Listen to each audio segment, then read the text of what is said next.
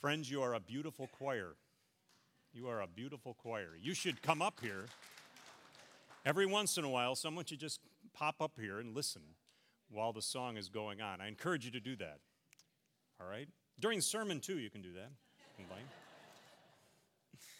Let's uh, turn in our Bibles to John chapter 12. John chapter 12, verses 12 through 16 familiar story of Jesus' triumphal entry into Jerusalem. John chapter 12, verses 12 through 16 in the uh, black colored Bibles. They're on page 1532. 1532, John chapter 12, verses 12 through 16. Just those five verses there.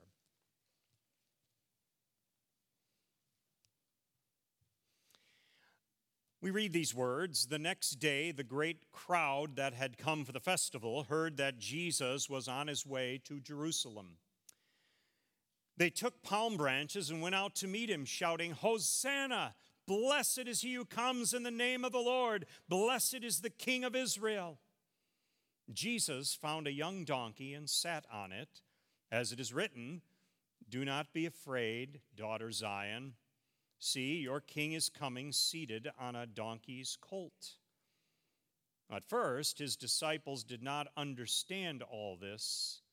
Only after Jesus was glorified did they realize that these things had been written about him and that these things had been done to him. This is the word of the Lord. Thanks be to God.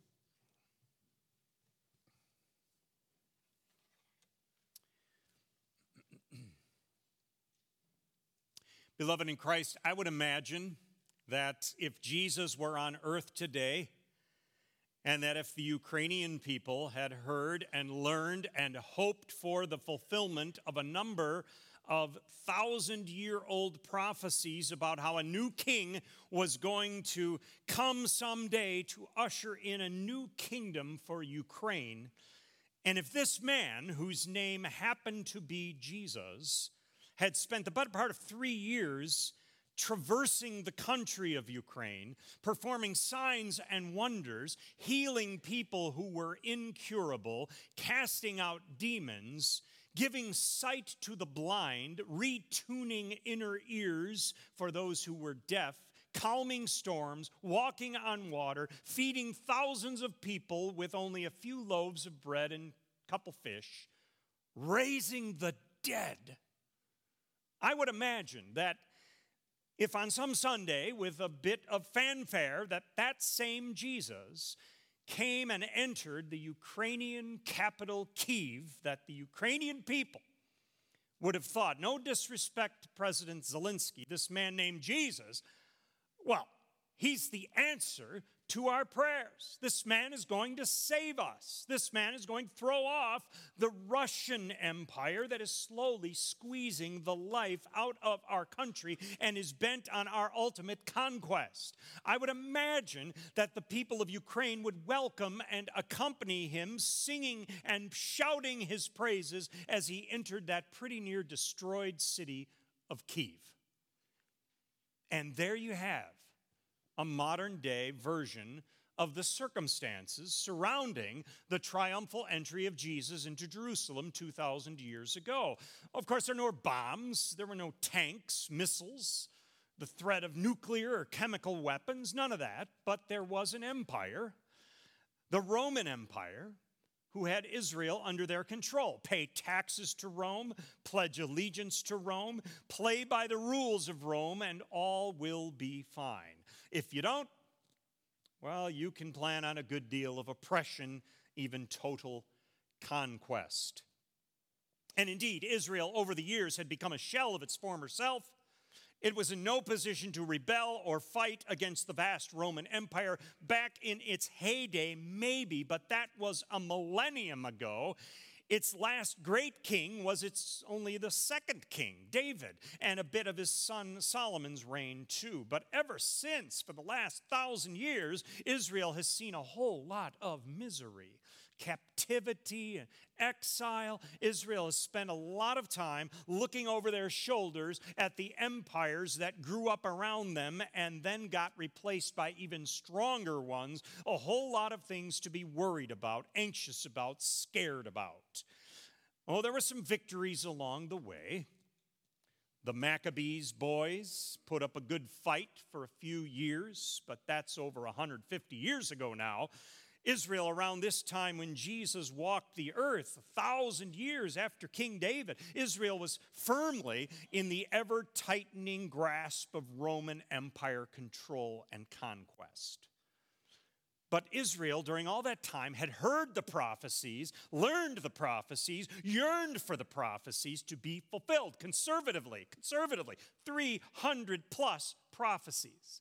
So someday, surely, a king will come the son of David, the Messiah, the anointed one and he will direct us, protect us, defend us, and guard, guide, and keep us. He will come and lead us to victory. He will throw off the yoke of Roman oppression and rule once and for all. And Israel will be a kingdom again to be reckoned with politically, militarily, mightily. He will usher in Israel once again as God's kingdom on earth. And this has to be him.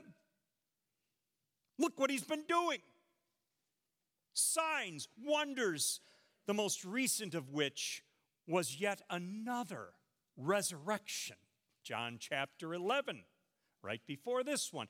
Did you hear about Lazarus? Come out! And up from the grave he arose. This must be the one, son of David, Messiah, King, that we have been waiting for. That will do away with Rome and all its conquests. And today is that Sunday.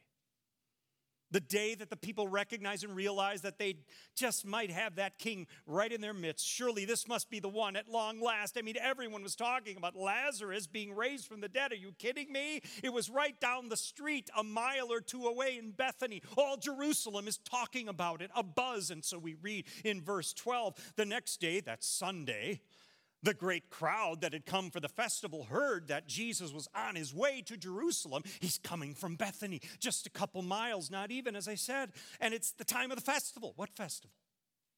Passover. Passover is just a few days away. It's, it's the day after their Sabbath day. So, what's happening on Sunday then? People are all arriving for the festival, preparing for the festival. And they are what? Getting the lambs they need for sacrificing for the Passover. So, you better believe there are lambs buying all over Jerusalem. By one estimate, recorded by the Jewish historian of the day, Josephus. They did a census one year. How many lambs were slain for Passover in Jerusalem? 256,500 lambs. You better believe there were a lot of lambs scurrying around on that Palm Sunday. A bunch of lambs and a bunch of people who we often call sheep, right? And right in the middle of them all, the Lamb of God, Jesus. That's a little detail we don't think too often about, do we? Anyway, back to the story, because they're pretty sure now the people are getting excited about this man named Jesus. He could be it. I think he is. The king, our king. He'll conquer the Roman conquest. Sure, he will. Kids, get some branches, those big leafy ones, the palm branches. That's what you do when kings are around. That's a Middle Eastern thing. Palm branches symbolize joy and goodness and grandeur and victory. They were used on festive occasions. You can read about it in Leviticus 23 or Nehemiah 8 or 9. Palms were used when kings and conquerors were welcomed especially after coming home from a victorious war. Get the branches, kids. We think our king is here at last. The answer to our prayers, the answer to the prophecies, the answer for all Israel. Time to celebrate. And out they went, waved those palms in celebration. And what did they say? Hosanna, which means save, save us. And some people say it's like saying, save him, like God save the king or the queen, but it's pretty clear they're shouting the word of praise and they're intending it also to be their cry for victory, for them to be saved, that they will be saved. And then they quote the Psalm, Psalm 118, a psalm usually attributed to David, a psalm he wrote about himself after gaining full possession of the kingdom of Israel, extolling God, but also God's anointed one, David the king. A psalm of victory and celebration. Blessed is he who comes in the name of the Lord. The people are convinced this this is it. This is the true son of David. The Davidic line, a descendant of David, is going to ascend to the throne. It has to be him. Blessed is the King of Israel. Save us, Hosanna. Yes, he's finally come. Well, then, of course, Jesus chooses one of the less known and less popular prophecies to bring its fulfillment to their attention. He finds a donkey. And in the other gospels, we know it's a colt, the foal of a donkey. It's a royal animal, but it's not maybe what the people were hoping for. Put him on a white charging horse. He chose a donkey. That's okay. Haven't heard or even thought about that Zechariah prophecy for a long time, but if that's what our future king wants to quote, I guess it's okay. Do not be afraid, daughter Zion, he says. And that means people of Jerusalem. That's what that means. Do not be afraid, people of Jerusalem. See, your king is coming, seated on a donkey's colt. That's a little strange that he should quote that, but it's fine. I suppose a donkey is a work animal. And our new king has a lot of work to do to save us, to throw off those Romans. We'll take it, I guess. And then we get this strange verse, verse 16. At first, his disciples did not understand all this. Only after Jesus was glorified. You understand what that means, right? You, you, you confessed it a moment ago. Crucified, died, buried, descended to hell, rose again, ascended to heaven, seated at the Lord's right hand, glorified. Only after he did those things, only after that did these things become clear to the disciples. How does Jesus put it in John 16? But when the Spirit of truth comes, the Holy Spirit, he will guide you into all the truth. And here is an example of that. The disciples did not understand this, what was happening here. Not until Jesus had ascended, been exalted, glorified, and the Holy Spirit had been poured out. The Holy Spirit taught them what it all meant that day when Jesus rode on a donkey into Jerusalem. That everything in the Old Testament that his disciples knew so well, everything had been pointing to Jesus all along. Even this strange prophecy about riding a donkey's colt, mind you.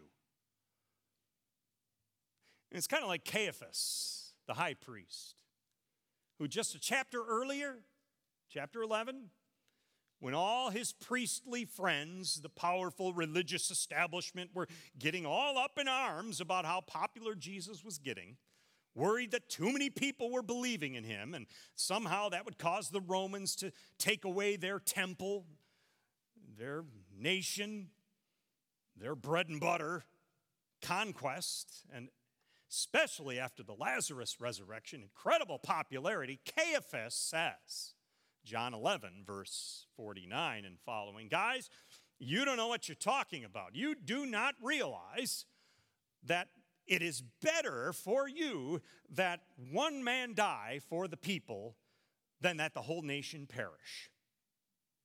Caiaphas, of all people, of all people, prophesying that Jesus was going to die for all the people. How right he was without even realizing just how right he was. It's better for you that one man dies. Are you kidding me? I think if the disciples had heard what Caiaphas had said, when Jesus was glorified and the Holy Spirit poured out, making things clear that this little prophecy of Caiaphas would have been one the Holy Spirit would have definitely made clear. Caiaphas had no idea what he was even talking about, but it was the absolute truth. It's better for you that one man dies. Do you see, disciples? All that crowd wanted was a king to throw off Roman conquest. But now, do you see how much better it is that one man died? This man, Jesus, died on the cross for you. Do you see it?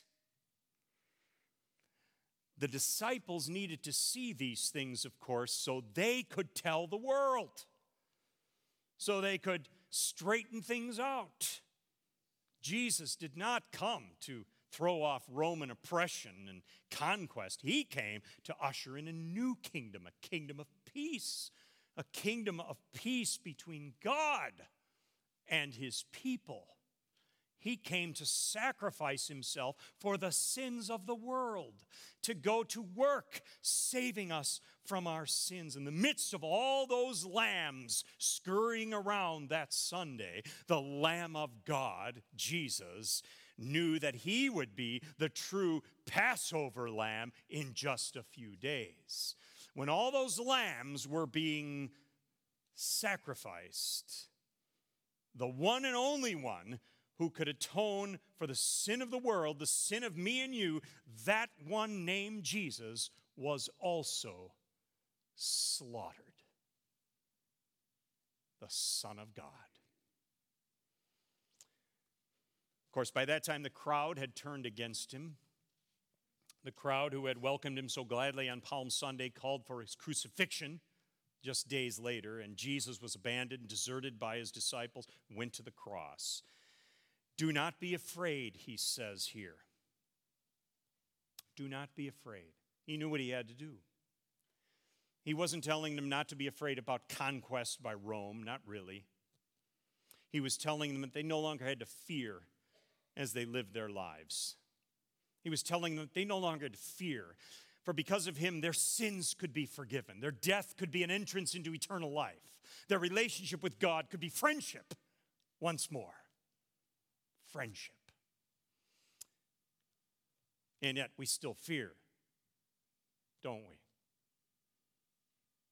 We've gone through a number of fears over these many weeks of Lent fear of uh, circumstances, temptations, inadequacy, death, hell. We're running out. Today it's the fear of conquest. And well, sure, followers of Christ in Ukraine, well, they can certainly be told by Jesus, do not fear, do not fear conquest by another country. We don't know, it may happen. Though they fight on, it may happen. But still, we don't have that kind of fear in Wyoming, Michigan here.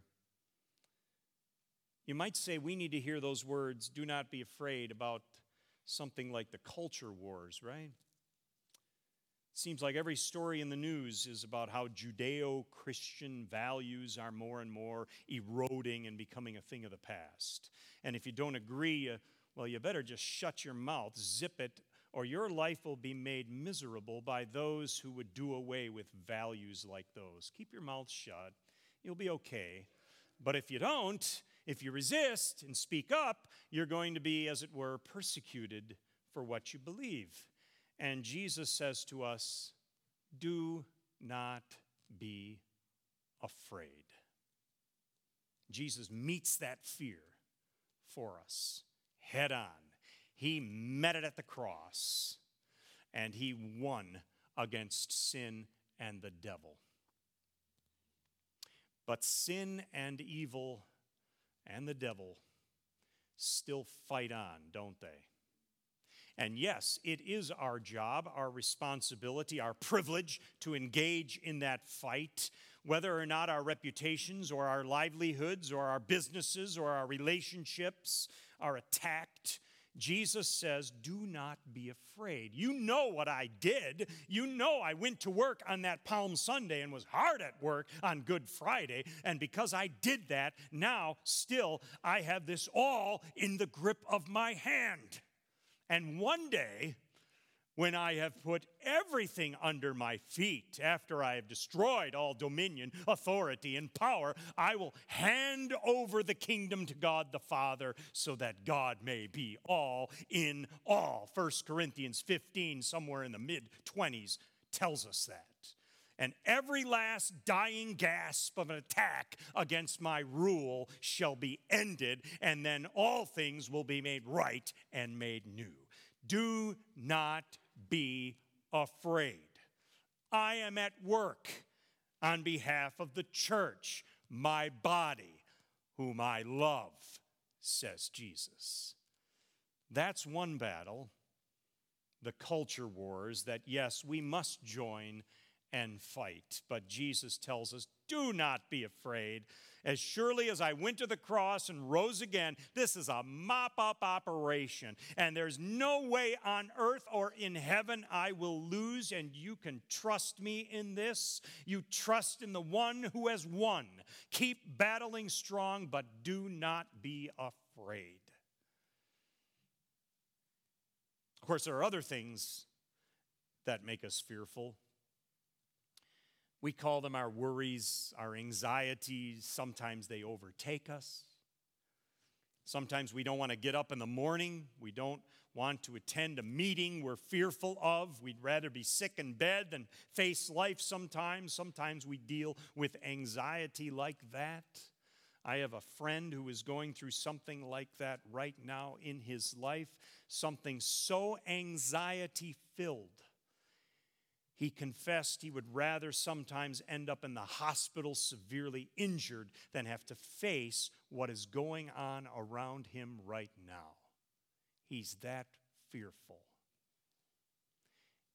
And beloved, it's not only him, is it?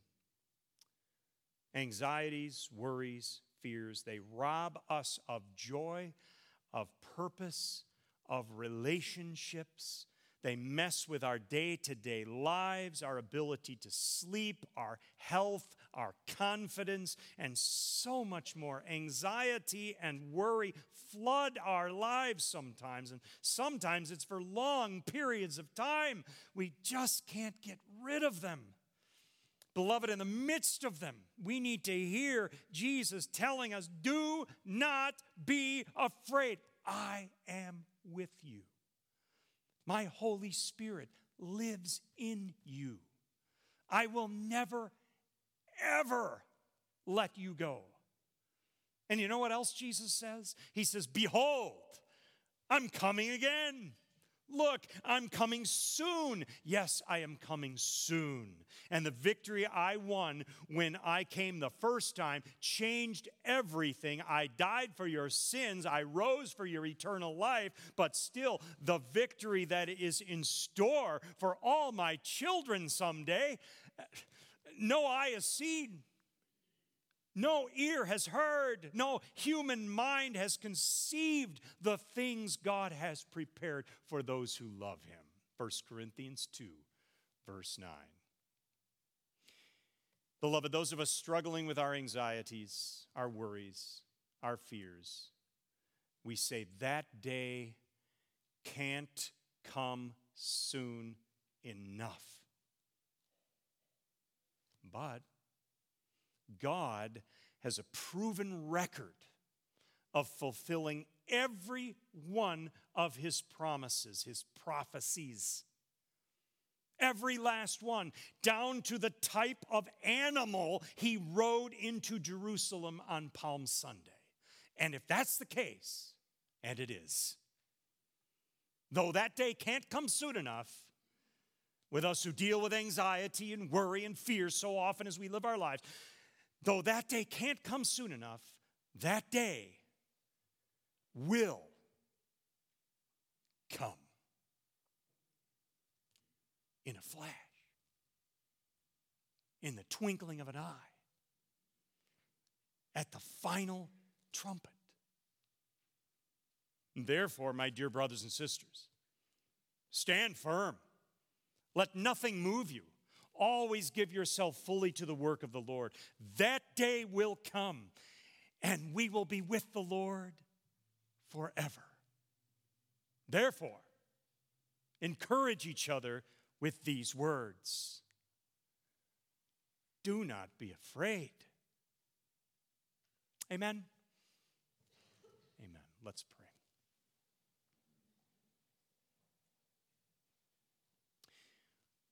Our Father in heaven, in the pit, in the pit that is often our anxiety, our worry, our fear, in the pit that we so often find ourselves living in, living deep in. Father in heaven, you tell us through Jesus, do not be afraid. I'll lift you right out of that pit, give you a firm place to stand. Father, we pray for that. For anyone here right now who's in that pit, lift them up, give them a firm place to stand, high on a rock, we pray, and fill them with the sure hope that one day soon you will come again. One day soon. And in the meantime, in the meantime, let them serve you well. In Jesus' name we pray. Amen.